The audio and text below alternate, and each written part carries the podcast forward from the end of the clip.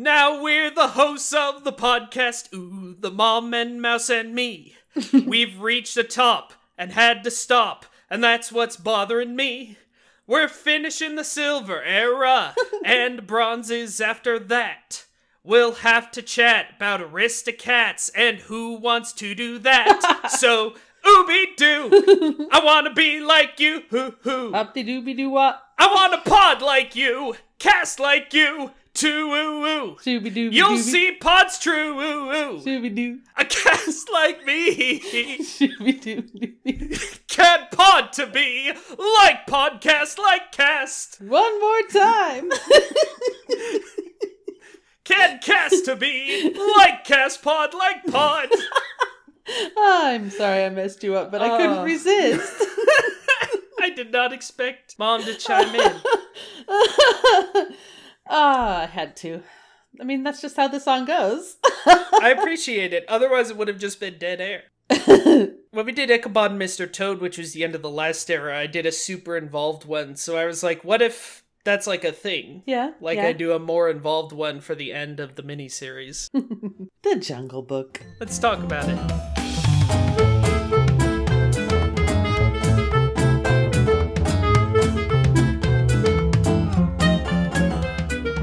Hello, everybody, and welcome to Me, Mom and the Mouse, a podcast. Yes? No, that's it. A podcast about the joy of watching cartoons with your family. We're watching every film in the Disney animated canon, talking about how it was made, what it means, and why we love it, or don't. My name is Isaac Coleman, and I'm joined, as always, by my mother, Rue Coleman. Hello, Isaac. This week on the program, we are continuing Disney's silver era with nineteen sixty-seven's The Jungle Book.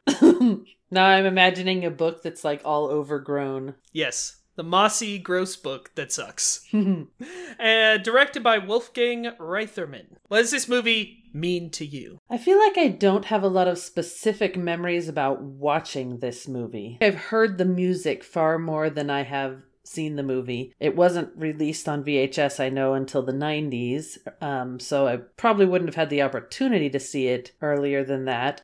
When we were watching it again this week, I felt like I don't remember this movie as well as some of the other ones we've watched recently. My mom, actually, this is the first Disney animated movie she ever got to see in theaters, so that's an interesting connection. I'm suspecting I probably saw the song sections more than I saw the movie. You know, how they would show a bit of Bare Necessities on some other show. Because those were the parts that I felt like, these are really familiar, but the whole movie put together seemed less to me. I do get the final song of the movie, or I should say, you know, the final new song, My Own Home. Right. I get that one stuck in my head. That is one that sticks with me and will just play in my head a lot. Interesting, because that's, to me, I feel like that's the least memorable. That was the one where watching it, I was like, oh, I don't know every word of this song. Well, when we would go camping, I would be sent to fetch the water, so that probably helped stick it in my head. There you go. Uh, maybe that's what Friends Are For is also not as mm. memorable as the others, but yeah, I like them all. I like all the songs. Yep. The Jungle Book is a movie that I love, mm-hmm. and I still love it. Yep. We had that clamshell. We did. This was a very special V H S because it actually had a special feature. Ooh, I thought it might have, but I wasn't. I couldn't remember for sure. Don't ask me what special feature it was. I'm sure somebody knows. But it had a special feature about the making of the film and about how it was Walt Disney's last film. Yeah. At the end of the V H S, like after the credits. And that was the first time I really thought about the movies outside of the movies themselves. Was seeing that and being like, you know, oh, like Walt Disney died making this movie. Yeah. And like seeing the actors and the Sherman Brothers talk about it. Yeah. And it was like, oh, There's there's some background to this movie. Maybe I should obsess over this and start a podcast in like more than twenty years and spend my evenings watching horrible spin-offs and writing really sweaty parodies of the songs. That's what I said to myself watching that. I'm sure that's what you said to yourself. I gotta say, I'm sorry. I hope I can still be your son after this. Oh? I like this movie better than Sword in the Stone. It's fine. You're allowed. I still like Sword in the Stone better. I think this movie comes together better. I mean, we talked about the Sword in the Stone ending, mm-hmm. whereas I love the ending of this movie. And it totally works for me. Mm-hmm. It's a ton of fun. I was thinking about, like, what the appeal of this movie is, because it barely has a plot, I would say. Uh-huh. It's a hangout movie. That's yeah. what it feels like to me. Like, we weren't laughing out loud at it. Like, we definitely were, even just talking about Sword in the Stone. Mm-hmm. But you get to hang out with these characters, who I really like, and you get to hear some of my favorite Sherman Brothers songs, and yeah. the animation, I would say, is definitely a step up from both Sword in the Stone and one oh one Dalmatians. And uh, it's a grand old time. Do you want to talk about the background of this movie, or do you want to talk about the foreground of our podcast? Let's actually do that.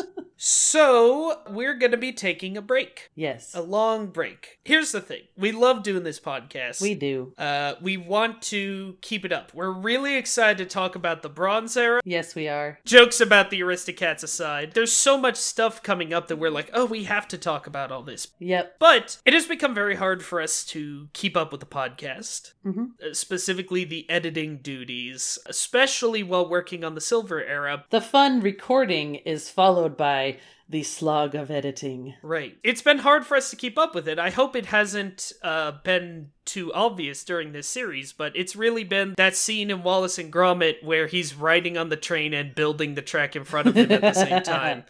Yeah. We've barely kept up. We're recording at odd hours. I haven't been sleeping. Mm. And that's not really what we're trying to do here, because no. this isn't a job. And it's about to get a lot harder, because in the next month, I am preparing for a huge move. Yep. And you now have a job. It's true. Just this week, you have started a new job. Yep. Post-pandemic, yep. sort of, kind of.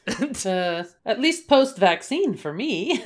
So, keeping up with this, Uh, it's going to be much, much, much harder. So what we're going to do is we're going to take a break. We always take a break between miniseries, but this one we are going to take at least, and I want everyone to hear the word least, four weeks. Yeah. It may be more. Now, during that time, we might, uh, we're planning to, in fact, put out a mailbag episode. Definitely. Me Mom Mouse at gmail dot com, M E M O M M O U S E, if you want to get your questions in. Gonna do a mailbag episode. Maybe we'll find time to do something else fun. We'll play a Disney trivia game, whatever. We'll see. Yeah. As mentioned, job, move, hard times. But we're gonna take at least four weeks off. We are going to hire an editor. Yep. So that we can focus on the part of the show that brings us joy. Mm-hmm. Uh, we will, of course, be paying an editor. And I will say, we are still hiring for that. This is a paid position. So if you're listening, you're a podcast editor, and you're like, hey, I love the show. I'd love to help make it happen. That's, again, M E M O M M O U S E at gmail dot com. I laugh every time you sing it. Donald Duck. Uh, I was thinking that, too. But we're going to be hiring an editor to make it so that we can actually keep up with production. We're going to take that long break. We are going to come back. Promise you, we have to do the Bronze Era. Oh, yes. There's so much in the Bronze Era that we yep. have to talk about. Yep. So we are going to come back. Don't know when exactly, but we will be back. And the hope is that once we come back, because we'll have an editor, we'll have a new process, we'll actually be able to, after that, consistently keep up. That's the plan. It's a long break followed by us releasing episodes every week, rather than several months of a weird, inconsistent schedule. Who knows when you're getting an episode? That is the thing we've decided to do. Yep. And if you have a problem with that, you could send in your complaints to our mailbag, which is at M E M O M M O U S E dot gmail at com. That's the housekeeping out of the way. The movie we're talking about today started as a book. It did. A book published in eighteen ninety-four, which actually started as a bunch of short stories written beforehand that were compiled in a book, so didn't start as a book. That's the first lie of this episode, and you better keep up.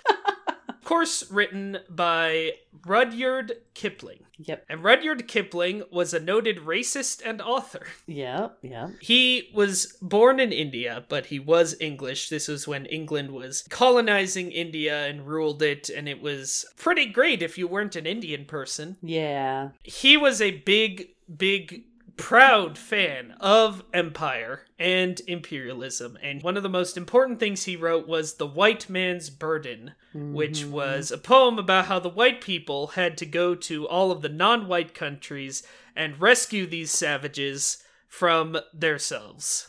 Yeah. Not good stuff. And some of that definitely makes it into The Jungle Book. More than outright imperialism, this particular book is more about Kipling's reverence for power and this idea of might makes right. So it's like the reverse of what you're supposed to learn in the previous movie.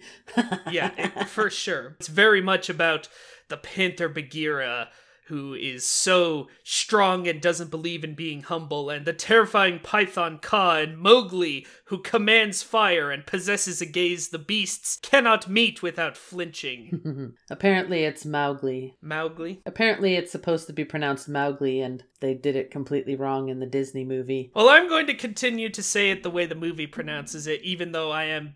I, I'm sure it's wrong. Yeah. But yeah, so I mean, uh, more in this book, this book is not overtly imperialist, unlike some of his other work, but it is very much about the tigers are born the naturally dominant predators of the other species, and mm. you can kind of draw some some parallels to other genetic superiority. So that's The Jungle Book, the book. After The Sword in the Stone was released in nineteen sixty-three, Bill Peet pitched to Walt Disney The Jungle Book because he was like, let's go back to animal characters. We had yeah. one whole movie that wasn't animal characters, and that's too many. And it's also, that movie is like half animal characters, but not enough. Maybe all the Chanticleer guys were like standing, you know, mm-hmm. just outside the room with like clubs, like animal movie. Animal movie. So they're like, let's do The Jungle Book. It's this super popular book. Yep. And Disney was like, yeah, that makes sense. Bill Peet started writing an original treatment. He goes the opposite direction of Sword in the Stone, which is really interesting to me, because Sword in the Stone, Bill Peet is like, let's just do jokes. Mm-hmm. Merlin is mm-hmm. a blue triangle. Yeah. And Walt is the one being like, maybe there should be a plot and we should try to have an emotion. Kind of the opposite in this, where Peet turns in this very dark, sinister story, more matching the tone of the book, not really matching the story of the book. He does create the character of Louis, King of the Monkeys, because it's going to be important in a little bit. I couldn't find why he picked the name Louis. I think he just, just for funsies. Yeah. But it was less funny, and it was going to be about this treasure hunt, basically, uh, which is kind of taking a plot point from the second Jungle Book, mm-hmm. which was also written by Kipling. Disney thought it was too dark, yep. and he insisted on script changes, and they got into a big, old, legendary fight. We've talked about the egos at this studio. So, you know, Pete was like, I'm the greatest, and Disney was like, it's my name on the sign. So... Uh, of course, Pete lost that argument. Yes, he in fact left. So then Disney assigns Larry Clemens as the writer. Larry Clemens uh, had not done an animated movie before. Closest he'd gotten was doing the live action scene, writing, I should say, the live action scenes of The Reluctant Dragon. Oh, wow. He had before this written Winnie the Pooh and the Honey Tree, which of mm-hmm. course we're going to talk about later. Yeah. Disney assigned him as the head writer, and he assigned three or four other storymen to work for him, and he gave him a copy of The Jungle Book and reportedly said, the first thing I want you to do is not to read it. Yes. That's a story I remembered hearing a while ago. Walt was actually quite involved with this movie, because Disneyland had kind of died down. He wasn't as involved with the live action movies. He was really working on his uh, Epcot thing. Yep. Which... I mean, the Epcot story, I don't know that we have time to talk about it here, but... No, but you can look that up, and it's really interesting. And The Jungle Book, and that was sort of it. Well, he was also, of course, working on dying from lung cancer because he had smoked every day of his life. Yeah. So that's all he's doing right now. And he was more involved with this, and his whole thing was like, take every dark and scary scene and make it silly. Mm-hmm. Like, if there's a part in the book that's kind of scary, we're just gonna completely flip it and make it ridiculous. Yeah. Like, the vultures... in the book are scary, and obviously they eat dead things, right, and they're more villainous. What if instead they were the Beatles, which was reportedly a Walt idea? Mm-hmm. It's funny because he hasn't been, hadn't been involved as directly in any of the previous movies. Right. That was not a thing I had really realized. I had known that he was quite involved in The Jungle Book, and it was the last one he was involved in, the last animated movie, but I hadn't realized how little he was involved in a few of the ones leading up to it.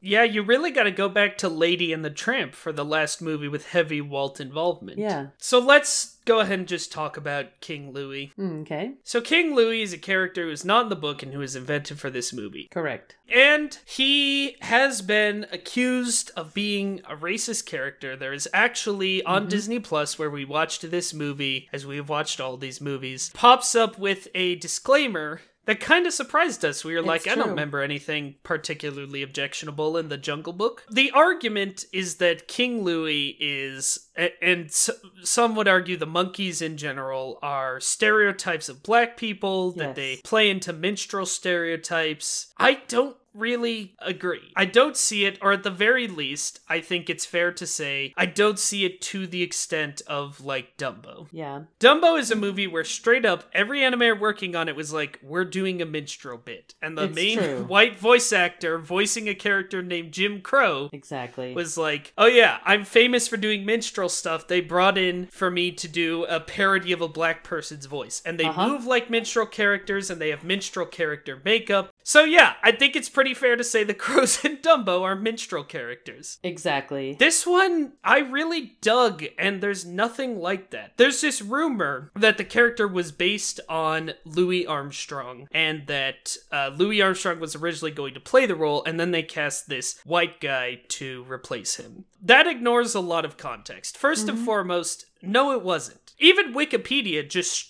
cites this as true. So I like tracked out Wikipedia's sources. I yeah. tracked out those sources' sources. And it mostly seems to come from a quote from Richard Sherman, where basically when writing the song, they were kind of inspired by Louis Armstrong because they were handed like, write a song for a character named King Louis. And they're like, what if we did a song that's kind of like Louis Armstrong? Right. That seems to be the extent of it. I'll read the exact quote.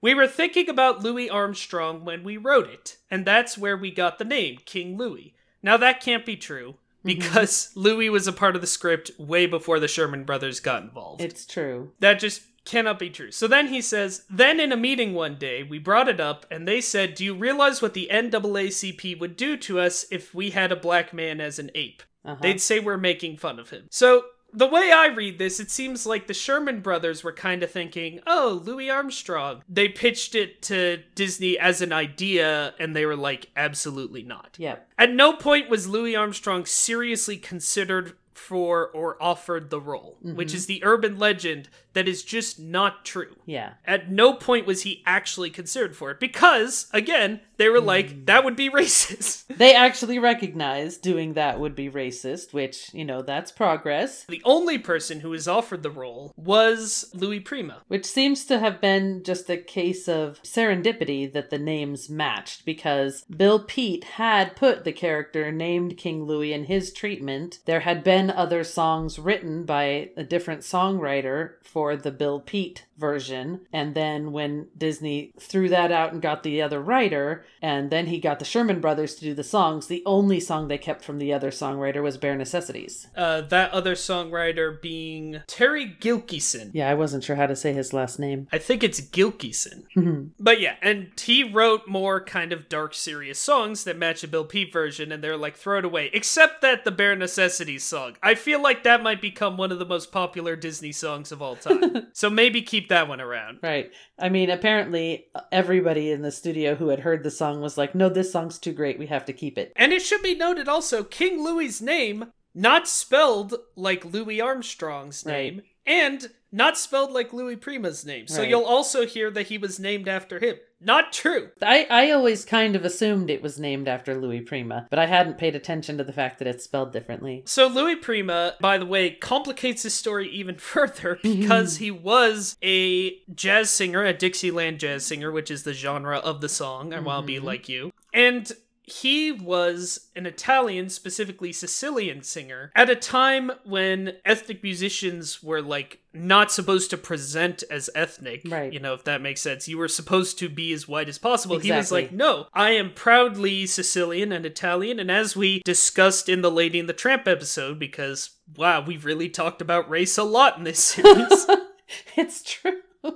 Italians were not seen as white at this time, to the point that he would perform in black clubs. Like, that is how much he would have been seen as what we would now consider a person of color at the time, mm-hmm. even though Italians are no longer seen that way. To a certain extent, it's almost diverse casting to have Louis Prima by the standards of the time. Mm-hmm. So again, it gets complicated further and further. I don't want to be like, oh, it's it's... not racist or whatever. I mean, everyone's heard this podcast. No one is more willing to take Disney as a company to task for being racist, problematic, or just plain annoying than I am. Yeah. But I couldn't find anything. I just keep comparing it to Dumbo and the Crows. Mm-hmm. I will say this. The Jungle Book, the original book, incredibly problematic. Right. So, I mean, adapting that material... questionable. Some of the choices they make, like both, you know, the the Indian humans in this movie are played by white people. We wouldn't do that today. Mm-hmm. And today we probably would avoid even the suggestion of anything like racism by having the monkeys sing a jazz song. So there's some iffy stuff at the corners of this movie, and if you find that problematic, you don't want to watch this movie because of that, you don't like this movie because of that, that's fair. You have to draw yep. your own line with this stuff. Yep. But it is simply not on the level of Dumbo, nor do I think there was really intent mm-hmm. behind it. So I find the whole controversy a bit overblown. I do actually have... one article that I stumbled across in my research. By the way, this is another thing, and I don't want to overgeneralize, and I can't say that my research is like the most conclusive ever, but every article I saw talking about the perceived racism of this movie and King Louis was written by a white person. Of course, oh. I'm going out of my way to search for Indian writers, or in this particular case, you know, black writers. I couldn't really find anything, which kind of says something to me, but I, I don't know. But I did happen across an article that I just really enjoyed, written by an Indian woman, that is titled, What the Jungle Book Meant to a Girl Growing Up in India. Yeah. Why I Identify with the Flower in Underpants. And if you want to know what the flower in underpants is, you'll have to read the article. I am, I'm gonna have to, I guess. But she talks about being obviously an Indian person and what she thinks of the various adaptations of The Jungle Book and yeah. what some of her other friends, both Indian and Indian American, think of various adaptations of The Jungle Book. And I just happened across this and I was like, oh, this is a really nice little article and it shares a good perspective. So I will be putting that in the description. Cool. As for the other castings besides Louis as Louis, of course, the most important one is Phil Harris. Yep. Was a comedian and a musician, and he played Baloo, and he just straight up was Baloo, and exactly. they let him, like, improvise most of his dialogue, mm-hmm. and... he pretty much played himself. Yes. This is probably the first time they really went out and got a lot of big-name people to do the roles. Post-war time, yeah. Yeah, post-war time. Getting Louis Prima, getting Phil Harris. These were big names at the time. And, of course, Phil Harris will go on to be in The Aristocats and in Robin Hood. Yeah. And in, weirdly, a movie we've mentioned twice in this miniseries, Rockadoodle. Rounding out the rest of the cast is mostly Disney ringers. We've got J. Pat O'Malley. We've got Verna Felton. And her last role, because she actually died the day before Walt Disney did. We've got Sebastian Cabot back as Bagheera. We've got Sterling Holloway as Kaa, Yay. Of course. Yeah, and then kind of a lot of British actors rounding out the rest of the cast. And they did want to get the Beatles to play the vultures. Mm-hmm. There are two different versions of why the Beatles didn't do it, both apocryphal. One is that the Beatles' schedule didn't work out, and one is that John Lennon personally was like, no. We're not going to be the vultures in a Disney movie. Yeah. No, yeah. We're not going to do that. Not in nineteen sixty-seven. And of course they got George Sanders to be Shere Khan the tiger, and they copied his facial mannerisms so well, I can kind of see the actor when I'm watching the tiger. Another nineteen sixties Batman. Yes. Because he was Mister Freeze. He was one of the Mister Freezes. And he's been in a few other movies. Mm-hmm. I don't know, the, the Alfred Hitchcock, Rebecca, All About Eve. But really, I think he's known for Mister Freeze and Batman. They put more effort and money into the animation than usual. Uh, the backgrounds are very nice and they're hand-painted. The animation itself is still using the Xerox method, which you can tell. But again, yeah. the Xerox method doesn't look bad. It just looks different. Yeah. I read that they also touched it up a little more. So they did actually um, paint a little more after they had done the Xerox process to make it a little bit, looking a little better. They did still reuse a lot of animation in this movie. But I feel like they do a good job of making it a joke. Like right. when Ka falls out of the tree the exact same way twice. Yes. It's not just like in one oh one Dalmatians, Cruella's driving one way and then they flip the screen and she's driving the other way. The, the fact that Ka gets defeated in the same way every time is part of the joke. Yes. And he like kind of comments on it. Yeah. And it's... I feel like they do a better job of, yeah, we're repeating animation. You know it, we know it, here's a joke about it. Yep. And so uh, you, it kind of goes down more smooth. It does. Also, supposedly for the animation, they uh, watched more animal references, which mm. I'm sure is true to a point, but like, beforehand, we were reading a lot about like, oh, Baloo was based on real bears, and it's like, no, he wasn't. uh, I mean, he looks more like a real bear than... some other Disney cartoon bears that we've had before. So right. there is that. But at the same time, he's still not very much like an actual real bear. But that's okay, because he's hilarious. Correct. This is not a complaint. I like the fact that he's Phil Harris as a bear. That's what I like about this movie. Yeah. I wouldn't like it to be a real bear. Mm-hmm. We'll talk about it. The only reason I roll my eyes at it is because of the claims that, right. like, oh, we really studied bears. No. You might have noticed bears usually walk on all fours. Panthers, too, for that matter. The music, not too much to talk about, I think, that we haven't talked about before. The score was George Bruns. The songs were the Sherman Brothers, except for Bare Necessities. Mm-hmm. Those two are the best. It's the best. And then the movie was released. It was a huge critical success, a huge commercial success. It's still like one of the highest grossing movies in many countries. Everyone loves it. Yeah. Uh, oh, one more bit of casting we didn't talk about. The remaining Reitherman son oh, yes. as Mowgli. Because the person they cast originally, once again, hit puberty. Because you have to do the live action reference and the voice, and it takes four years to make these movies. I found this funny interview that I don't have in front of me right now with Bruce Reitherman. Yeah. He said you have to rush it to the cutting room as quickly as possible, or else adolescence is going to claim your star. The whole interview with him was pretty funny. He talked mm. about like how his father discovered him for the role, and he's obviously being very tongue-in-cheek. Right. Uh, Bruce Reitherman we'll talk about again because he also played Christopher Robin. Yep. Before this, in a movie we'll talk about after this. It's true. The Winnie the Pooh one is weird because the bits were released as shorts and one of the shorts came out before this movie. Four of the actors who were in the Winnie the Pooh are in this one after they did it. But we aren't going to talk about Winnie the Pooh for several more episodes. It's very funny. But I feel like even this movie has influences because of the way the book looks at the beginning. Yeah, let's jump into it. There's a book. So at the beginning of the movie, the Jungle Book book that we see that opens up looks like when the book in Winnie the Pooh opens up, where you actually open the cover and it looks like a book with pages that turn and it has, you know, a title page and then chapter, you know, chapter listings and chapter one, whatever. And then you go into the, there's a, uh, you know, a picture that then turns into the animation that you're watching, which is very much like what they do in Winnie the Pooh. It seemed that the jungle would be torn, but oh wait. I don't believe this was actually a physical book. This one just looks like an animated book. Yeah, I don't think so. The oboe is used throughout this movie yep. in the score, and it really gives it a jungly theme yeah. that I've always appreciated. I, I was joking that the oboe is the should be the credited star of this movie. Yeah. But you get definitely get that here where, you know, it's just that like doo-doo-doo-doo-doo. Yeah, the opening credits is an overture again. I appreciate how quickly this movie moves. It does. I'd forgotten how quickly it gets moving too. And it probably doesn't help that I watched, just because of the timing of how we're recording this, most of the spin-offs before this movie. So it was like, oh, they're not wasting a ton of my time with this stuff.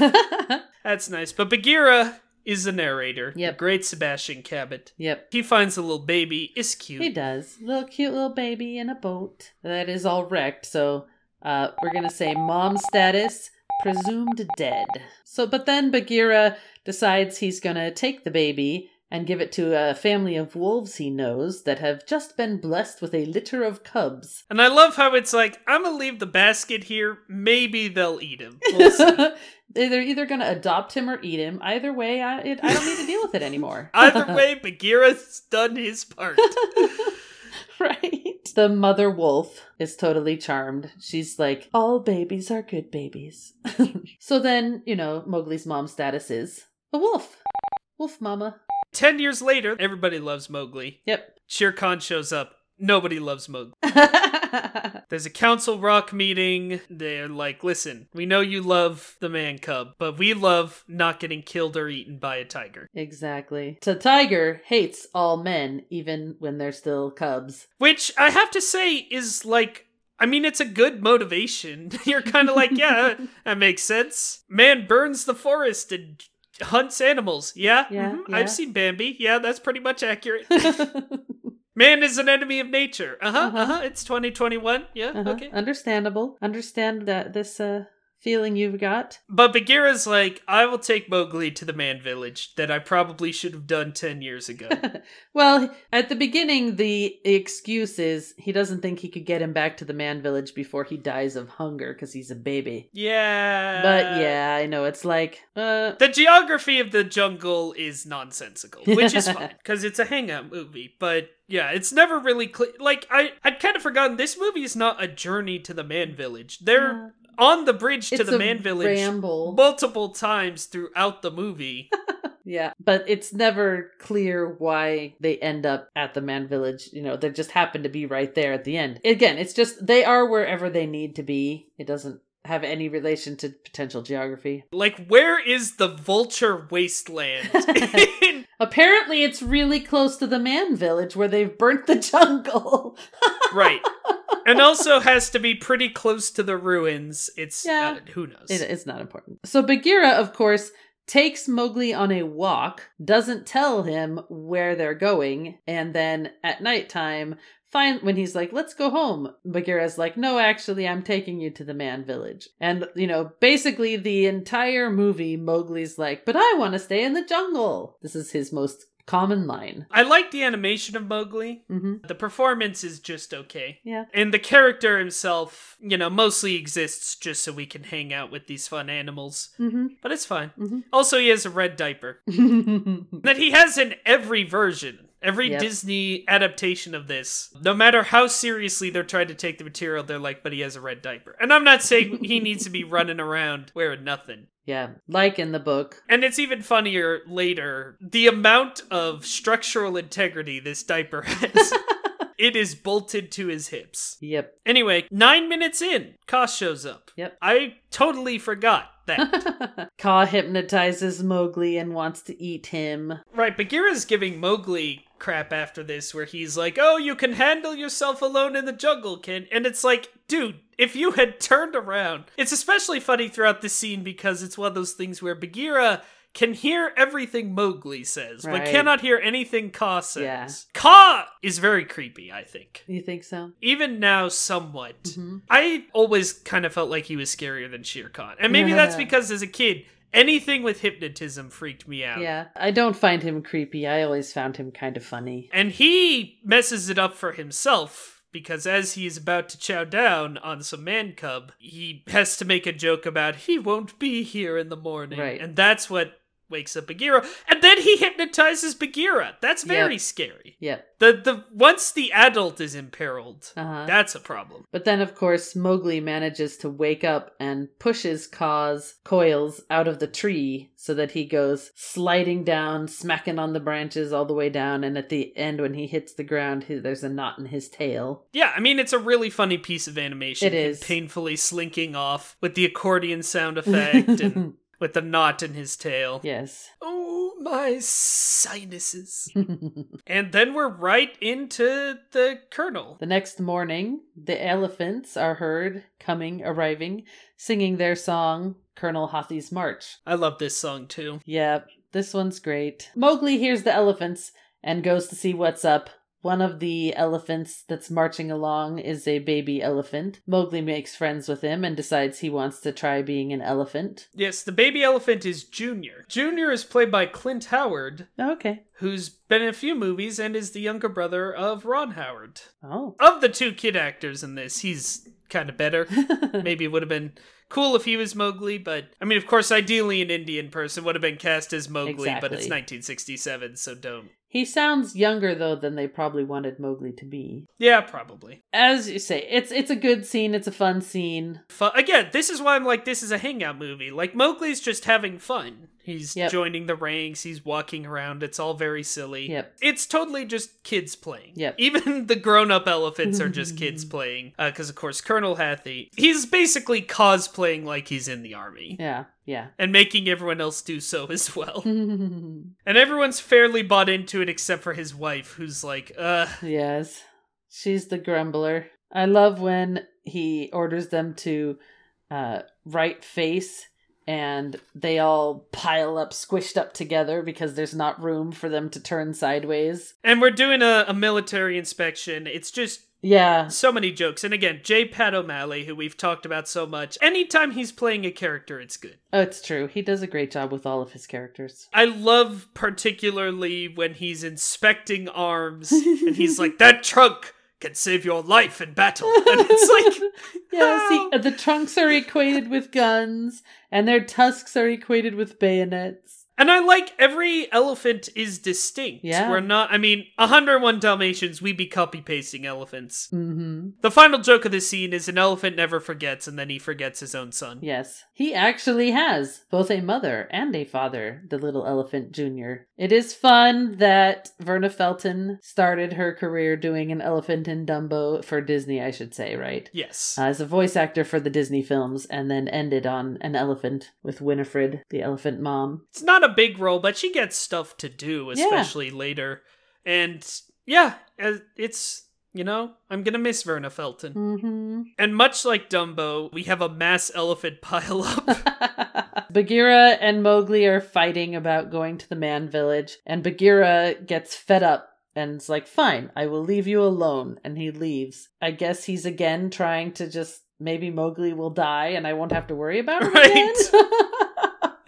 This is, Bagheera is constantly flirting with letting Mowgli die, but yeah. he can never quite commit. He cannot.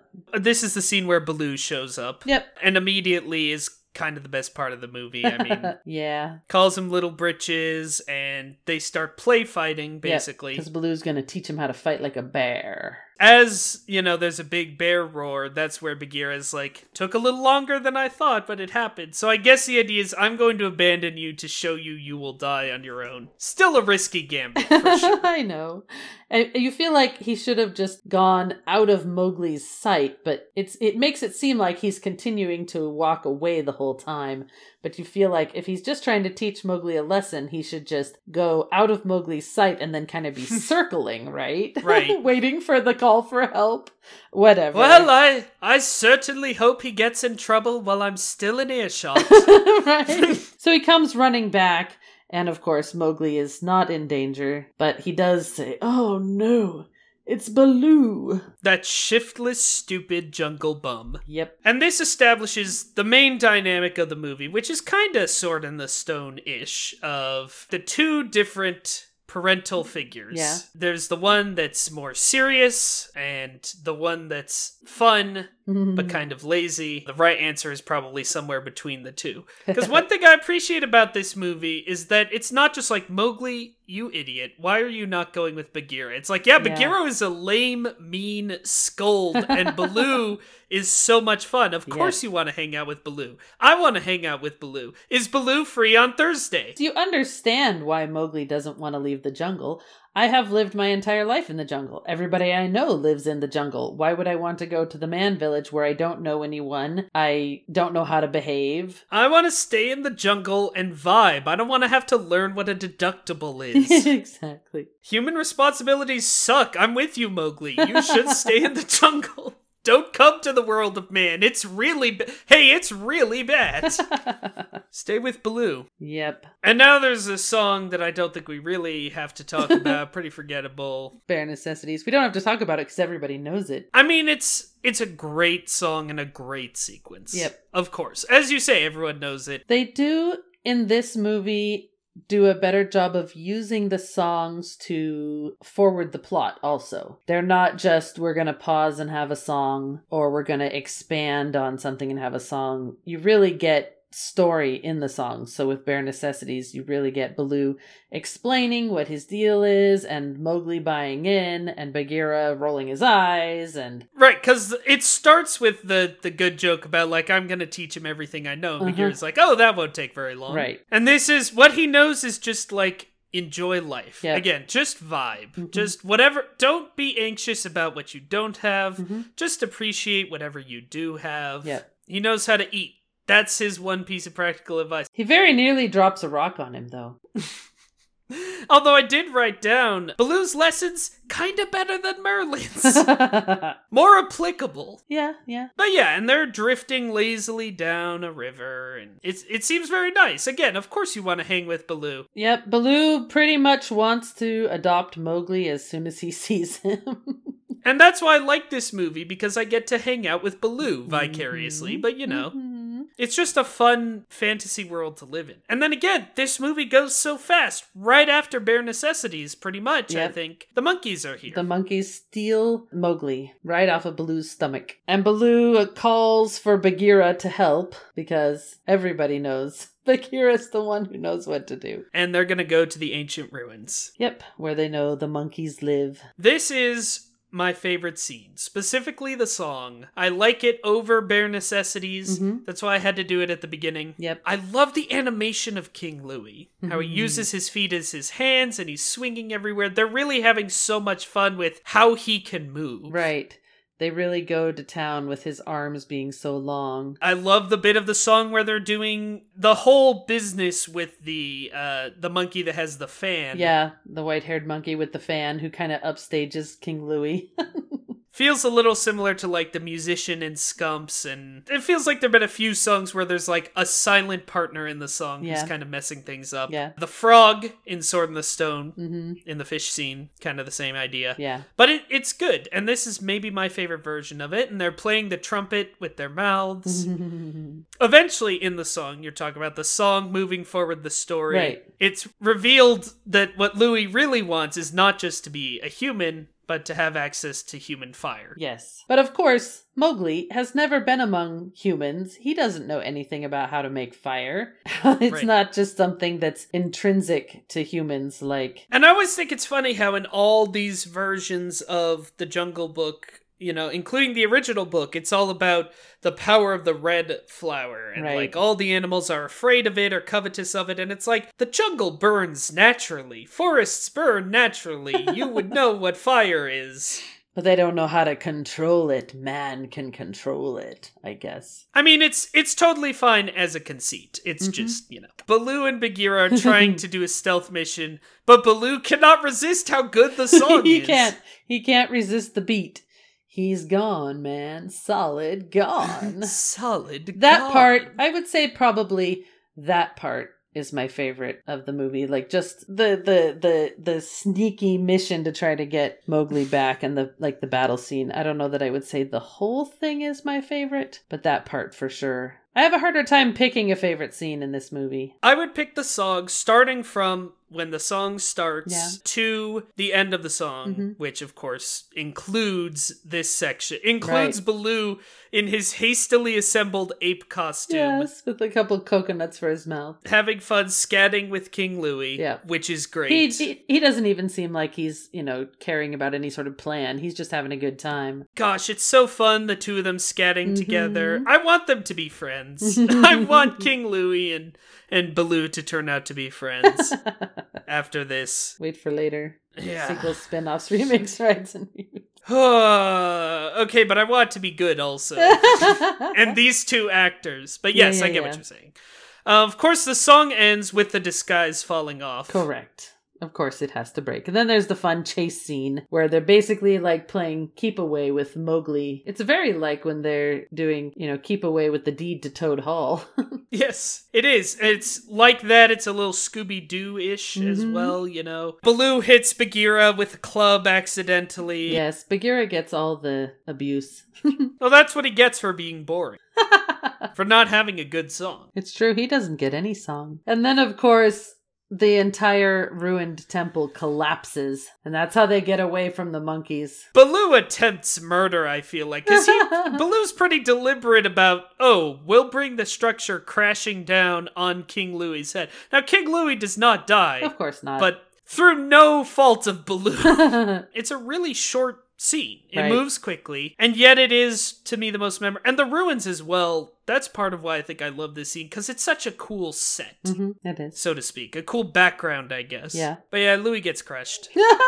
Or doesn't get crushed. His dreams are crushed. Now Baloo and Bagheera have black eyes. Yeah. Which is a nice detail that persists for a little while. Yep. They're arguing about what to do. Yeah, because of course Baloo wants to just adopt Mowgli and let him live with him in the jungle as a bear. And Bagheera's like, he's gonna get killed by a tiger. And Baloo's like, well, I don't really want him to get killed by a tiger. I also have to call out another part I love, which is, you wouldn't marry a panther. I don't know, no panther ever asked me. Which is not only a pretty good joke, but it's like Baloo is just so accepting in this movie yeah. and nice. Yeah. I know we keep alluding to the live action movies and we should save them, but like that's one thing I don't like as much about the most well-known live action Jungle Book, the twenty sixteen Jon Favreau version, is Baloo is mean, he's a con man, he's very Bill Murray where he's acidic. I like him much more in this where he's just a really nice guy who seems accepting of everyone. He'll hang out with the monkeys. He'll marry a panther. He'll even hang out with Bagheera, who he thinks is, you know, a square. Yes, a stick in the mud. Yep. Exactly. And so, of course, you know, once he's aware of the danger of the situation, he will escort Mowgli back to the man village. But here's where he makes his big mistake. When Mowgli asks him where they are going, he breaks down and tells him he has to take him to the man village instead of, oh, we're just gonna go on a interesting ramble this direction. Oh, hey, look, we ended up at the man village. What a surprise. I do have to call out, though, before that moment, when it becomes morning before the conversation starts, yep. What do we do? The song is back. Da, da, da, da. Gotta call it out every time. Yep. And I gotta say, this part gets to me a little bit. Not the part that uses what do we do. But afterwards, when Mowgli runs off, it's specifically like when Baloo goes, you know, if anything happens to him, I'll never forgive myself. Yeah. I appreciate, as much as Phil Harris, you know, his hiring was, oh, let's just get somebody silly, you know, to be a real comedian. He actually brings some emotion, mm-hmm. which is much appreciated. So they, Baloo and Bagheera, split up to search for Mowgli. But here we finally see Shere Khan for the first time. We've heard about him all movie. It's always a good trick. It's like the third man thing where yep. you spend the whole movie building up a character, especially if it's a villain, and then they show show up and you can just put all your expectation onto them. Yep. And I think Shere Khan is a great villain. I love the performance. I love the animation. Oh, I do too. George Sanders does such a great job. He's so well spoken and sounds almost kind, but everything he's saying is not actually. Correct. He's introduced hunting a deer who is again Bambi's mother. Well, she gets away though because the elephants come by again and scare her off. Right, they do a reprise of their song except fifteen thousand times louder. I always thought this was a very interesting scene where you get to hear the conversation that's going on between Bagheera and the elephants, both from their perspective and Shere Khan overhearing them. I always thought this was an interesting audio trick. I feel like, though, when I was watching it, I was wondering if this is one of the records we had when I was growing up, or if we just had something that had the songs on it without the pictures, because I remember hearing this scene and being confused as to why the sound is sometimes far away and echoey, right? Yeah. Because if you're not watching the movie, but if you're just listening to it, you can't tell what's going on exactly. Mm-hmm. Uh, this is where Winifred has had enough. She speaks up. Because the Colonel does not want to help with the man-cub issue, but she convinces him. Yep. What if it was our son who was lost? And as much as the Colonel is kind of abrasive, he always loves his son. Yeah. Even in the earlier inspection scene, it's so nice when he gets to his son and he's like, "Aw, I love you." Yes. And even the one small piece of criticism he gives is really kind. Yeah. And again, this is clearly my thesis statement for the whole movie, is that all of these people, animals, seem nice and seem like people who it would be nice to spend time with. Yeah. Except for Shere Khan. He gonna eat ya. And then, of course, as the elephants go off to help search for Mowgli, they are destroying the jungle as they go. This was my biggest laugh in the movie. There's a few laugh out loud moments, yeah. Even having seen it many times. And as I say, this being not as much of a straight up comedy, but this... The the animation of them destroying the forest after they've been talking about how it's going to be a stealth mission. Yes. And the Colonel has this incredibly complicated plan for how they're going to sneak up on him. Yes. And then just crash, stomp, smash. Yep, yep, yep, yep. And at no point do they pose any kind of threat to Shere Khan. In fact, they're out of the movie now. They're so obviously useless. Yeah. Then we have kind of a longish scene of Mowgli just wandering through the jungle. I'd forgotten that this is like the slowest point of the movie. Yes. More oboe music. And we should say, because we haven't called it out explicitly, the backgrounds in this movie are great. They are. They are beautiful. He's just wandering through the background. Appreciate this. And the music. It's so good. And then he meets Kaa again, and this is where Kaa sings "Trust in Me," because Mowgli is all disillusioned. I don't trust anyone. I always quite liked this song, even though he's trying to hypnotize Mowgli so he can eat him. It's too creepy. It is creepy, but it's, I don't know. I like the song still. And the animation, of course, is clever. Yeah. Him making himself into a stairs and a loop. Uh-huh. His size changes all the time, which is fine. It's a cartoon. He's as big of a snake as they want him to be. Sometimes he's a large snake, and sometimes he's a large highway. You know? Yeah. And then Shere Khan comes along and hears that Kaa is singing the song and pulls his tail like a doorbell. And it's a good, subtle way to emphasize how much of a threat Shere Khan is, that he can't be hypnotized. Yeah. Mowgli, of course, got hypnotized. Bagheera got hypnotized. Yep. Shere Khan cannot be hypnotized. And of course, I love his response where he goes, "Oh, I have no time for that sort of nonsense." Yeah. Yeah. And he inspects all of Kaa's coils, except for, of course, the sneaky ones he leaves up actually holding Mowgli. Another joke that I love is he's talking about finding the man cub, and Kaa goes, "Search me." And Shere Khan goes, "Oh, why, that's an excellent idea." And Kaa immediately, fa- right after he says it, before Shere Khan's even done responding, he's like, "Oh, why did I say that?" Yep, yep. "Oh no, my mouth got away from me." It's a great conversation between the two of them. I feel like there aren't a lot of Disney Disney movies where we have two villains who are at odds with each other. Yeah. It's a good dynamic. Yeah, because a lot of times if there's more than one, you're going to have a different one in a different scene, right? They don't ever... Right. They're both villains, but they're opposing each other also. Yeah, Shere Khan is a creature of ideology. He sees man as a threat. Yep. Kaa's just hungry. Yep.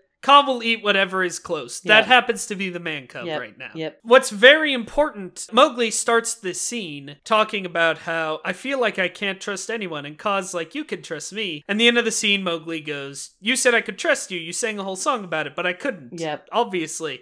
And Kaa's like, "You were right. You can't trust anyone." And that's the important character moment. Yep. The plot in this, the characterization in this isn't deep, but it all pretty much works for me. More so than Sword in the Stone, where I'm like, yeah, whatever. Can we get jokes?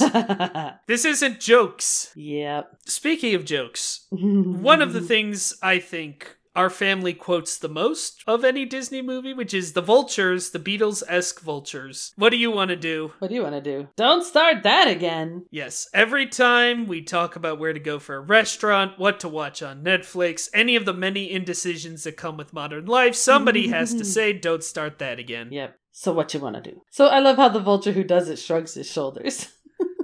Uh, and again, they're in this creepy wasteland that feels like it's a completely different place, but don't worry about it. We're setting a mood. Yep. And so while they're trying to figure out what they want to do, Mowgli comes wandering in, and they decide what they're going to do is pick on him. And they don't even pick on him very hard, really. It's no. a very minor teasing, and he's like, go ahead and laugh, and he's trying not to cry, and he's just upset because nobody loves him, he thinks. Yeah, he's had a pretty bad day. And we get a song that's very close to What'll We Do? Yeah. Maybe the same melody. Redo- I wrote down like a remix of it. Yeah, it has it has a bit of a similar feel. And he says, nobody wants me around, which is, of course, the exact opposite of the truth. I especially want him around. Or inside. And they have this song, which is... We're your friends. I mean, actually, I think it's called That's What Friends Are For, but I tend to think of it as from the beginning where they go, we're your friends. Which is mostly an a cappella song. Mm-hmm. I like it. It's my least favorite song in the movie, but I love every other song in this movie. Yeah. I think this one is merely okay. Yep. That's, you know, it's still good. They're doing fun things, and finally Mowgli joins in and is going to trust them. And then Shere Khan comes in on the last line. And I have to say, when he sings That's What Friends Are For, sounds a lot like Thurl Ravenscroft. It is not. I did actually find who it is. Where did I find that? Give me a sec. It's not the voice actor, right? It's not George Sanders. It is not. He refused to do it, apparently. So it was Bill Lee providing the singing voice for Shere Khan. He also provided the singing voice for Roger in one oh one Dalmatians. He was one of the dogs in The Pound and Lady and the Tramp. He's the The baritone member of the Mellow Men. So basically they wanted a, a baritone singer. They'd be like, hey, Bill, come sing this bit. You may, you don't sound anything like the voice actor we got, but you sing this bit for us. But I had to say, he was also the singing voice for Christopher Plummer in The Sound of Music, which is the craziest, yeah, uh, most impressive credit. Uh-huh. And yeah, he he was buddies with Thurl Ravenscroft because they were both in the Mellow Men, but... Correct. And everyone is immediately horrified by him. It's just a good villain, like... You know, hey, I'm making myself known. I'm flexing my muscles. And of course, the vultures have been singing this whole song about how we'll be with you till the bitter end.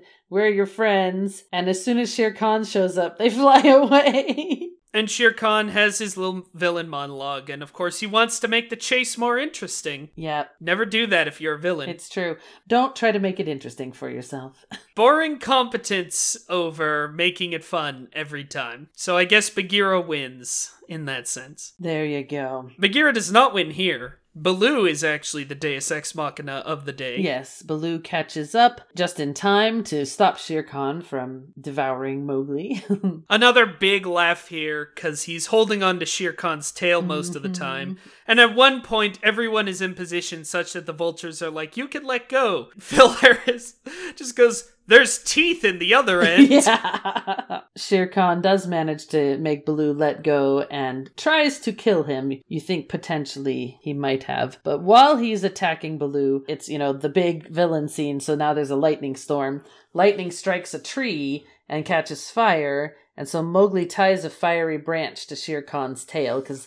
That's the only thing old Stripes is afraid of. Normally, this is where I'd complain, like, Mowgli should start the fire. I'm usually in favor of characters having more agency yeah. in their own stories and Disney movies. I don't know, it's not that kind of movie. It's Mowgli not. Has never had agency before now. Why should he have some now? It's true. Even when he's trying to stay in the jungle, he just meanders around. He doesn't ha- seem to have any purpose. This movie meanders around. It does. It does. That's what I like about it. As the vultures are distracting Shere Khan, which is fun in and of itself, yeah. they're pulling his whiskers, they're dive bombing. Yeah, Mowgli ties a fiery branch to his tail, and Shere Khan does not die, but he is cowed. He flees in terror. And Baloo, who has been grievously attacked, seems like he might be dead, and this is where we get the second reprise of What'll We Do? Literally just using that song again. Right, exactly. Uh, if I'm right that that other music cue is intended to be similar, then it's kind of the third, but really, it's the second usage of the song in the same movie.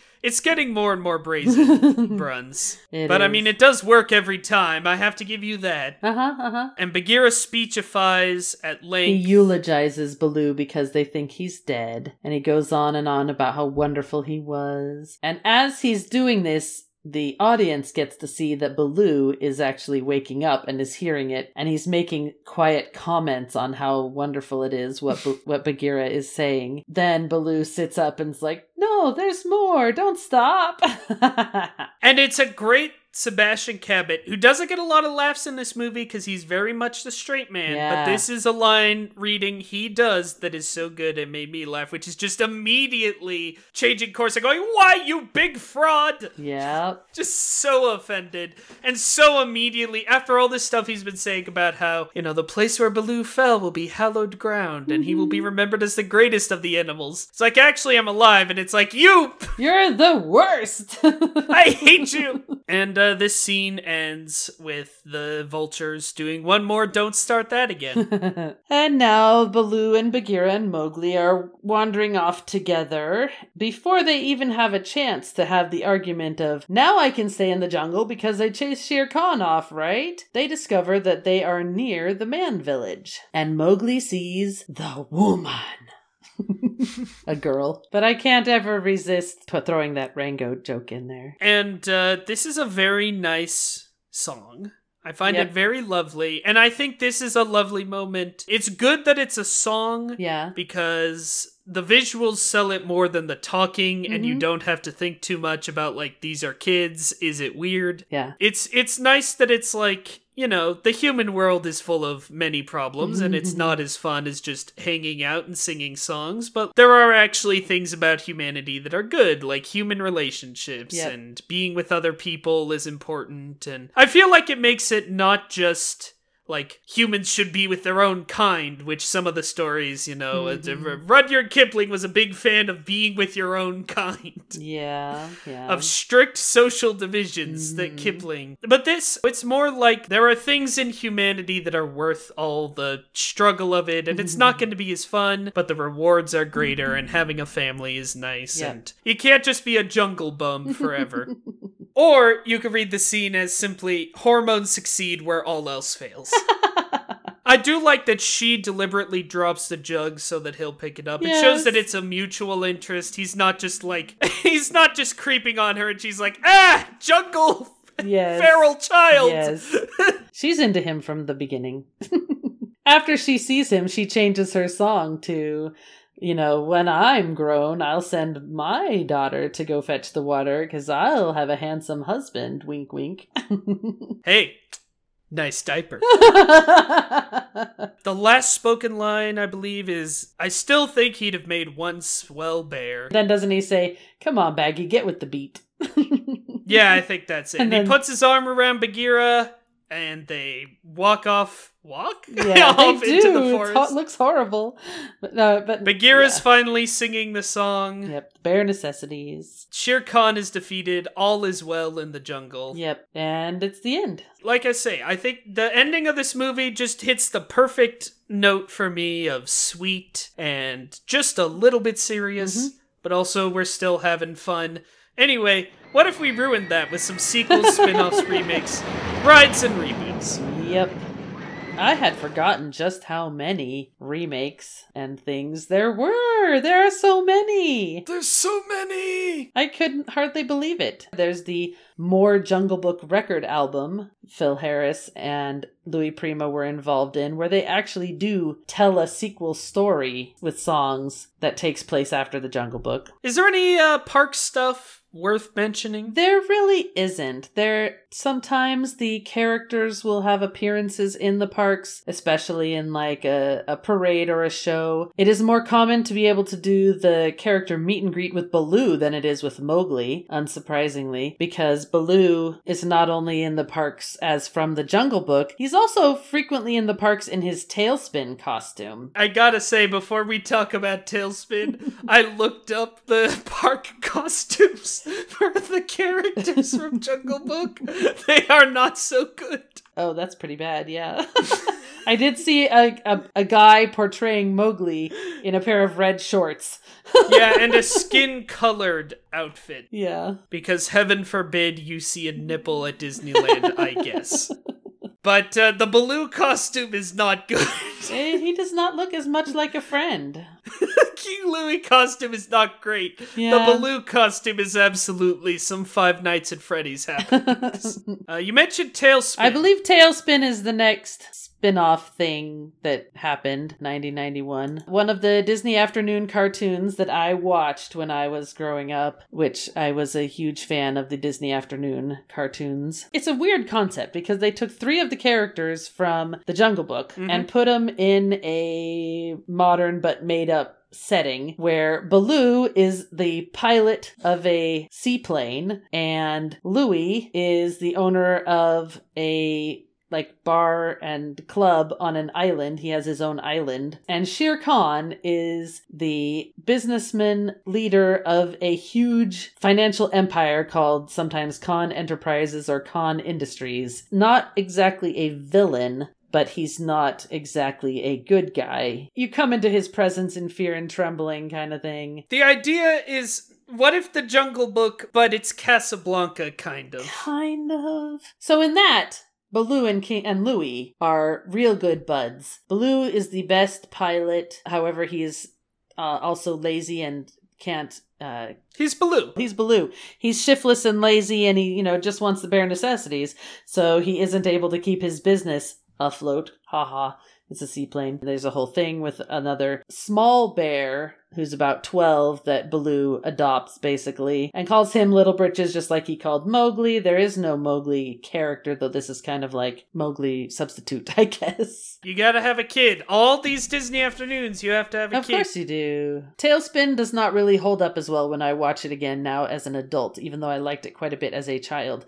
But it does still have one of my favorite villains from any of these Disney afternoon shows, which is Don Carnage, who was one of the air pirates. He was my favorite, cracked me up every time he was in an episode. He was at the Disney parks, you could meet him there, and I actually do have a picture of myself with the Don Carnage character because he was my favorite. I gotta say, I've looked up the Don Carnage costume. It is way better than the Jungle Book costumes. It is. He's an air pirate who's extremely over the top. He's a cackling maniac. And he's voiced by Jim Cummings, so, you know. My terminology for the best type of Disney villain, cackling maniac. Exactly. With a huge, oversized ego. It's funny how we're just like, oh yeah, Tailspin. We all know what Tailspin is. And yesterday we were trying to explain Tailspin to my little brother who had no remembrance of it. And when you actually explain it and think about it, you're like, this is one of the wildest premises for a T V show. Now, I do have to say, one of the big inspirations was a manga series from nineteen eighty-nine written by one Hayao Miyazaki about a pig-headed man who flies a seaplane and fights air pirates, uh-huh. which Miyazaki would later turn into the perfect movie, one of my favorite animated films, Porco Rosso. Yeah. They have a similar vibe. I can totally see that inspiration. Yes, I can, I can see that inspiration, and I mean, he's, Miyazaki does a lot with air pirates and stuff.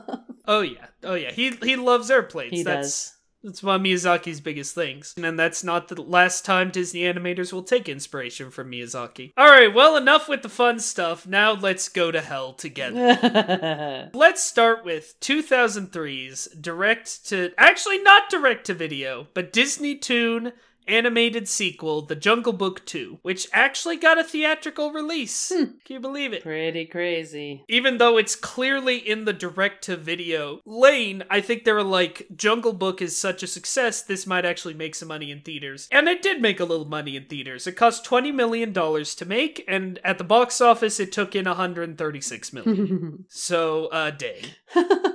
This movie is pretty bad, but of the spin-offs we're going to talk about, it might be the best one, in my opinion. Really? I've never seen it.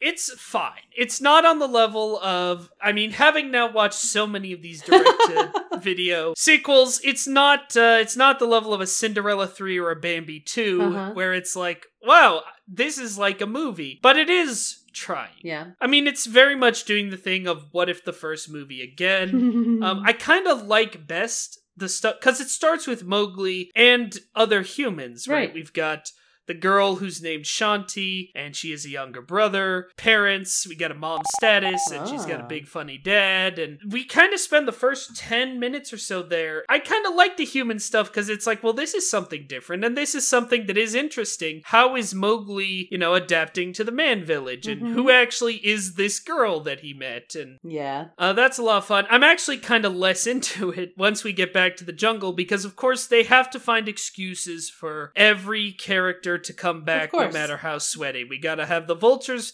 except King Louis, who has moved out of the jungle and is not seen. Now, I have to say, there's this actually has kind of an interesting cast. We have Haley Joel Osment as Mowgli. Yeah. Because you had to have him. Yep. And then one piece of casting that is actually brilliant. Oh. One piece of casting that really helps this film go down a lot more smooth. Which is the casting of Baloo. Now, who could possibly replace Phil Harris? It's literally a character built around an actor. I posit to you, there's only one acceptable choice, and it is John Goodman. Yep. John Goodman as Baloo is brilliant. And he's not doing Phil Harris at all. He's doing John Goodman. That's good. But he has that, first of all, he's a great voice actor, and he has the same affable big guy vibe. He clearly really cares, really enjoyed doing it, it seems like. He gives his all to the necessary Bare Necessities reprise, and then second reprise. Of course. As well as a new song called W I L D that isn't a very good song, but John Goodman's really going for it, and he is a good singer. Yeah. It's an underutilized John Goodman thing. Um, I can't really think of another movie where he sings outside of True Stories, which is a film I love. So, I mean, that's just great, and I love that. And again, it, it doesn't save the movie, which I would still characterize as bad. Some people working on this cared about it. Yeah. So, also, there is a Smash Mouth cover of I Wanna Be Like You, and I Just Need to Curse You with That Knowledge. Be glad I don't splice it into the episode right here. Yes. Don't do it. Resist the urge. Get it, Papa Bear. Yeah, you!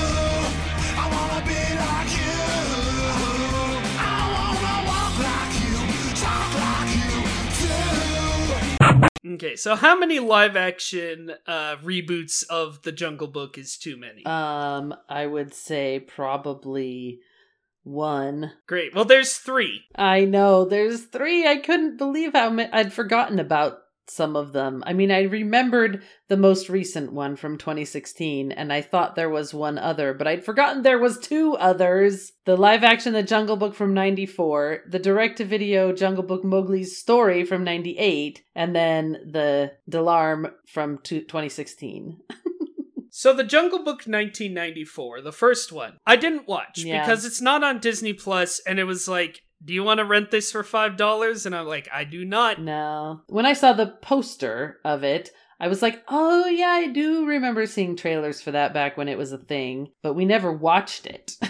I don't know how good it is, obviously. I did watch it. It seems like the one that could be the most interesting. It was written and directed by Stephen Sommers, who is best known for the Brendan Fraser Mummy movies, just the first two. Which are the two good ones. Yeah, exactly. The ones that you would actually watch. Right. And it seems like he was kind of doing, even though those movies actually came out after this one, feels like a similar sensibility. Because mm. it's this one is much more of an adventure movie. It takes inspiration from, like, Indiana Jones. Yeah. I only discovered this movie after watching all the other spin-offs. It was like, I can't, I'm not going to pay money to watch a fifth terrible version of The Jungle Book. But this one is well-liked, so maybe it's actually good. Maybe. Maybe. And it's very, very different. It's much more human-focused. It's more of a treasure hunt. Mm-hmm. The animals don't talk. They used real animals. No puppets, no C G I. Interesting. It's more Tarzan-y, in fact. Yeah. It, it, it, it's a little Indiana Jones. It's a lot Tarzan mm-hmm. because, like, at the beginning of the movie, you know, they're five-year-old kids, and he has a crush on this girl named Kitty, and then she grows up and meets him, and it's a romantic interest, and she teaches him how to talk and everything. So yeah, it's it's not much like the original book or this original movie, yeah. but that is probably why I would imagine it's going to be the most successful of these, because it's trying, it has a vision, there's an author of the story, but again, I just couldn't I couldn't take it because I'd already seen all this other right. stuff. Sorry, didn't do my due diligence, I should be fired. You know what? Suspend my pay. I'm going to skip over the Mowgli's story. We'll come back to that. Oh. Instead, let's talk about the let's talk about the twenty sixteen Jon Favreau version. You saw this in theaters. Uh, I did, and I watched it again, I believe, because we actually liked it pretty well, your dad and I. It is not great, but I thought it was different enough that it could still be enjoyable as an alternate version, um, as opposed to being a shot-for-shot remake of the original. I liked how it gives Mowgli a little more agency because he, he really doesn't have any in the original movie. I assume what one of the things you're going to say you don't like about it is what they did to Baloo. I would agree with that. I pretty much don't like anything about it. Yeah. So I had never seen this before because I was like, it's a Delaarm. I'm not going to watch yeah. it. But I'd heard for years people being like, that's the one that's kind of good. Yeah. That is the one that is a straight reboot, remake, whatever. Uh-huh. There's a straight Delaarm. Yeah. By the way, should have mentioned, the nineteen ninety-four version, technically the first Delaarm. I see. Nothing before ninety-four. But anyway, this twenty sixteen version, I really did not like yeah. it. Um, Jon Favreau is a very interesting person in general, especially with Disney. Yeah. He made the first Iron Man movie and was the one fighting to cast Robert Downey Junior, which is why those things are a franchise. It's so true. He, of course, did The Mandalorian recently, which in yep. many people's eyes is the best Disney Star Wars thing because they're wrong. Now he's also, he's the Delaarm guy. He did this movie and then he did the Lion King one, which we'll talk about. So, like, he is kind of beloved. Like, the people who go all in for the Disney franchise stuff that I'm obviously more skeptical of, mm-hmm. they love him because they're like, oh, he did the Marvel and he did the Star Wars and he did it all. Yeah. This is an interesting transition point for him because before that, he used to actually make idiosyncratic movies that were anything. Rather than just doing, what if the Lion King, but worse? And what if Boba Fett? Well, what he gets to do now, though, with Disney is, what if I have tons of money to develop fun new technologies as ways to do my projects? That is what he's all in about. And he used techniques he developed for doing Jungle Book. He expanded on and used them for The Mandalorian, which I think are very interesting things he has worked on and developed and, and all that. But I won't necessarily say that makes him a great storyteller.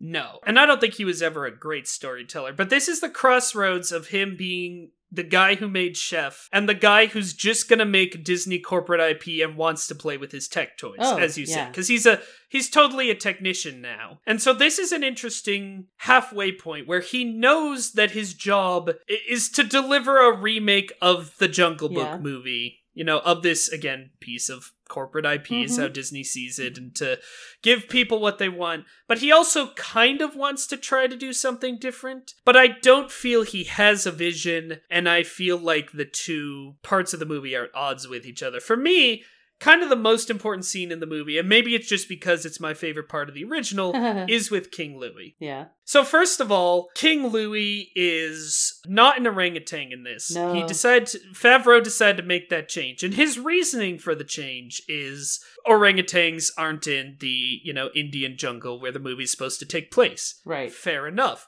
He makes him instead a Gigantopithecus, mm-hmm. which is an ancient ape that was extinct before humans showed up. Yeah. So his stated reason for making the change is realism, and then he goes with something less realistic.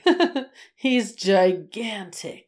Right. If he was like, I thought it would be cool if it was some King Kong business, I'd be like, well, that at least is consistent. Instead, this feels so indicative of the movie to me where it's like, he made a choice, but the choice is inexplicable. He did change something from the movie, but why? So the scene itself, they really uh, go more like the original book. The monkeys that King Louis commands are a gang. Yeah. And so Christopher Walken as King Louis is doing very much a Godfather bit. That's the joke. He's the godfather yeah. of this monkey gang, yep. which is fine. It's an idea. And he's much more intimidating. Again, he's a Gigantopithecus, so he's huge. He's like a King Kong. Yep. He's scary. He's mean. And he's very much a full-on villain in this. Mm-hmm. He's being all intimidating. It's all lit in shadow. You don't even see his face mm-hmm, for a while. Mm-hmm, it's mm-hmm. a very menacing performance. And then halfway through, they have to switch to him going, ooh, ooh, ooh, I want to be like you, ooh, ooh, I want to walk like you. And that's like, yeah. that is indicative of the whole movie to me, where it's like, Favreau wants it to be a darker action film, but it keeps having to be interrupted with the chill, goofy yeah, hangout vibes yep. of the original movie. And the result is just a complete mess. I didn't feel like they needed to keep those songs from the original movie. They no. could have left out that one. They could have left out B- Baloo singing Bare Necessities, especially because that's not even that's not even Baloo's vibe in this. Exactly. That's what I'm saying. And it's not King Louis's vibe. And the new versions of the song, I think, of both songs, I think, are quite bad. I don't know, you know, to what extent it's Favreau and to what extent it's Disney, but it's right. the two impulses of like, you have to have the two songs. Yeah. You have to. Gun to your head, you have to. But also, you're making a completely different film. And like, he takes some stuff from the books and some stuff from the original movie, and it, again, it just feels like a completely schizophrenic mess. And it feels like after this, he went, you know, what people just want is the same stuff again. I'll just do that, and I'll play with my tech toys. It's true. That is what people seem to want, even if it's not necessarily what we want. Yep, and it was way more successful, and he will be one of the most beloved filmmakers of his generation by doing that stuff. And okay, sure, why not? I still like that movie better than you. It's not, like I said, it's not a great movie, but I think it's a lot of fun. I enjoy some of the stuff they added. Some of it is annoying, but I feel like you can watch that one and it can be a good time, as opposed to a lot of the others, which are just horrible. And there's nothing wrong with that. If you like that, doesn't bother me in the slightest. Doesn't mean I want to, like, own it, watch it all the time, but I'll watch that one occasional. And I could talk more about the things I don't like with it, but I think I've summarized it. And yeah. as you say, I mentioned Baloo earlier. Mm-hmm. Bill Murray is not who I want for Baloo. John Goodman is who I want for Baloo. Okay, so now we have to talk about the bad one. What? Those weren't the bad ones? No, those weren't the bad ones. They were bad, but they weren't the bad one. Because the bad one is nineteen ninety-eight's live-action, direct-to-video mistake, The Jungle Book colon Mowgli's Story, mm-hmm, which I mm-hmm. did not know existed until I was watching The Jungle Book two on Disney Plus. Heaven help me. On the account we, the, the profile we have on our Disney Plus account that I just named Trash. Yeah. Which is specifically for me to watch this stuff and not ruin the algorithm. And I saw something called The Jungle Book: Mowgli's Story. I could not find any details about how this movie came to be. Was it supposed to be a sequel to the fairly successful ninety-four film? Is it supposed to be its own thing? Which it definitely is. It's just yet another version of The Jungle Book. Yeah. Why was this made? Why do this? This is like the only or one of the few direct-to-video live-action movies that were made at this time that apparently Jeffrey Katzenberg got behind. Why does this exist? And how do we make sure it doesn't happen again? We have to learn from the lessons of history here, people. I know that I said one oh one Dalmatian Street is the worst thing I've watched for this show. I know that I say a lot of things are the worst things I've watched for this show, so I'm not going to say The Jungle Book: Mowgli's Story is the worst thing I've watched for this show, but it's in the running. Yeah, And yeah. it's definitely the most technically incompetent competent because the way they choose to do the animals in this, not through puppets, yeah. not through live action animals, yeah. not through C G I or very distressing motion capture C G I, but primarily through stock footage. ninety-five percent of this movie is the actor playing Mowgli standing clearly facing nothing and then cut to unrelated shot of a panther doing something with a voice over it. Because it's that Homeward Bound approach. Yeah. Except that instead of getting animal actors, it's just footage of animals. Oh, that's terrible. The only scenes I could see of Mowgli interacting with real animals were a bird at one point Uh-huh. and his wolf parents, who definitely aren't just huskies. So I think it's the most technically incompetent thing I've watched for this show, because even one oh one Dalmatian Street, very bad, mm. should not exist, a bad idea executed badly, but like, it still has competent animation. Right. You know, it's it's like a team of people made this and it passed through some quality control. Not so with The Jungle Book: Mowgli's Story. Nobody working on this cared or tried. It looks unbelievably bad. Yeah. The script is full of jokes, mm-hmm. but not good jokes. Like, there's an annoying hyena character who's Shere Khan's sidekick who laughs at all of his own jokes, uh. and that's the joke. You might think, that doesn't sound like a joke. That just sounds annoying. You might think, well, at least he's not got like fifty percent of the dialogue in this movie. Ah. Yeah, he does. It's it's really awful. You best believe there's a running bit with a skunk. Of course, of course. Don't worry, we're doing that. And it's fart noises. And it's like, that's the thing. It's this sense of humor, quote unquote, that is just awful. Mm-hmm. Even if it didn't look terrible, if it didn't have this awful composited stock footage that's totally unconvincing. Yeah. Even if it was, you know, Jon Favreau himself took this to completion and made it look gorgeous and used all his technological wizardry. The script is unbearable. Yeah. The performances are nightmarish. It's a nightmare. It's true nightmare. It's the worst. The Jungle Book Mowgli's Story. And that's why I was like, why was this made? I'm desperately Googling mm. to try and find any production information. How could anyone have thought this would be a good idea? I don't know. It's awful. It's by far the worst of any of these Jungle Book things. I'd rather watch a Favreau movie fifty-two times than come back to the Jungle Book Mowgli's Story. I do have to shout out. Once again, there is one inspired piece of casting. Oh. And one person who is giving it their all in this terrible movie. Yeah. She cannot save it, but Eartha Kitt as Bagheera mm. is the only thing in the movie that is even close to a good idea. Eartha Kitt, of course, a legendary African-American entertainer, yep. who we will talk about again in one of the best Disney villain roles ever as Yzma. Yes, she just has a great voice. And of course we have to make a, because she's Bagheera and Bagheera's a cat, of course we have to make a Catwoman joke. Because she played Catwoman in sixties Batman. You just, you know, kind of laughed at that. I can see how that would seem like it's a charming reference, but of course it's not. Yeah. Of course it's so ham-handed. Yeah. This is awful. This is evil. one oh one Dalmatian Street is probably still more unwatchable, but I don't know, man. This is rough stuff. Well, I mean, apparently there was also a Jungle Book inspired Disney Channel T V show. Yes, I watched this too. Thank you for reminding me to talk about Jungle Cubs. Jungle Cubs, where it has the characters from Jungle Book as children. Ugh. Yeah, this is not on Disney Plus either, but I watched an episode legally. the The problem is they change all of the characters. Well, they have to. It's so weird. Shere Khan isn't a bad guy. Louis and Baloo and Bagheera and Shere Khan and Kaa are all friends. Yeah. They all have American accents, mm-hmm. which is weird. They're not even trying to do the same voices. Even though Kaa is voiced by Jim Cummings, who has made a career out of sounding like Sterling Holloway, he doesn't do the Sterling Holloway voice. So weird. Hathi is also there, but like, Hathi is an interest in the military. Kaa isn't threatening. Shere Khan isn't posh. Mm-hmm. What is the point? These are totally different characters. Yep. Just call it animal friends. Yes, animal babies. I have nothing really to say about this. It's this one's just boring. It's not like the Mowgli's Story movie where it's like, ugh, this one's just, I felt nothing. Ten minutes passed and I was like, ten minutes have passed. This episode's gone very long. It's a big movie. There's yep. a lot to talk about. Yep. And, uh, well, I think we would both recommend it, right? I would definitely recommend this movie. Would we both show it to a child?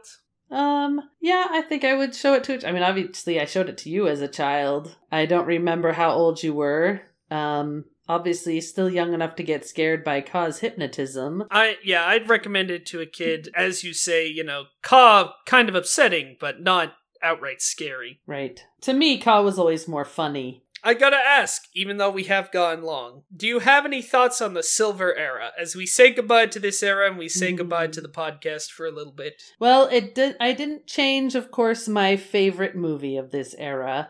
It started out Sleeping Beauty, it's still Sleeping Beauty. But I did find that I liked or disliked some of the movies more than I remembered.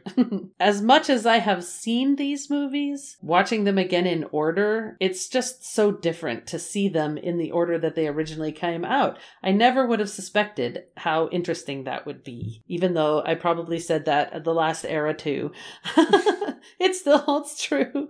Sorry, it's the same thing again. Watching them assemble the Disney Dream Team, the yeah. Sherman Brothers, George Bruns, their best actors. It's fun to see it all get together and to be able to f- really pick out and notice the characters that the same voice actor did, and, you know, their just their evolution. You know, you can know, oh, when I'm watching this movie, yeah, I heard them or whatever in some other movie, but to be able to go through it one at a time and connect all the dots is a lot of fun. For um, sure. They're still all good movies. There are some problematic elements that make it harder to watch a couple of them, but overall, it's a good era. It is. It's great. It's been great to revisit these movies. Yep. I'm really happy with the episodes we've put out, even though behind the scenes, hopefully it hasn't been obvious that it's been hard, but I'm really proud of the episodes. Yep. I've loved coming back to these movies. I've loved discussing yep. them. For me, just because I love ranking things, and I've put a lot of thought into it. Rank them all you want. Sleeping Beauty, number one, with Bullet, best movie we've watched so far, and it's going to hold that title for a while. Maybe all the way till the end. Maybe. Alice in Wonderland, a big surprise. Yeah, for both of us. But this movie's terrific. I own it now. I've already watched it a second time. It was it was great to watch it in a much better version. Yeah. Such a treat, such a joy. Some of the best animation that has ever been. The Jungle Book is my number three. Mm-hmm. Sword in the Stone is my number four. one oh one Dalmatians is number five. Cinderella's number six. I love all of those mm-hmm. straight mm-hmm. up. Lady and the Tramp, bit of a step down. I don't love it, but I like it. And then, of course, a distant last place for me is Peter Pan, yep. which I found unpleasant to rewatch. Mm-hmm. It's a really good run. Mm-hmm. It's a really interesting run. And now Walt is dead, and Disney's going to have to figure out what on earth is it doing? What are we doing now? Where do we go from here? And it's going to make the movies even more interesting to watch.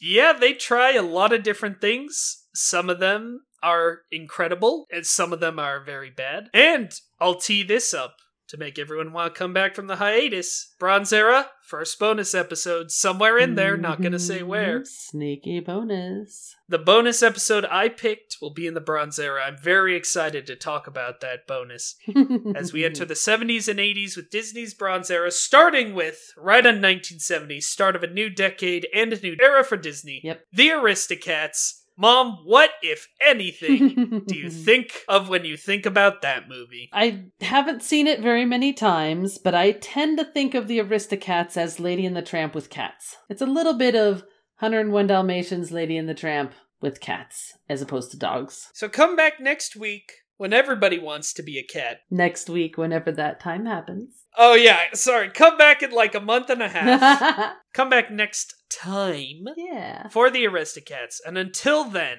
with all the love in our hearts, I'm me. I'm Mom. And it all started with a mouse.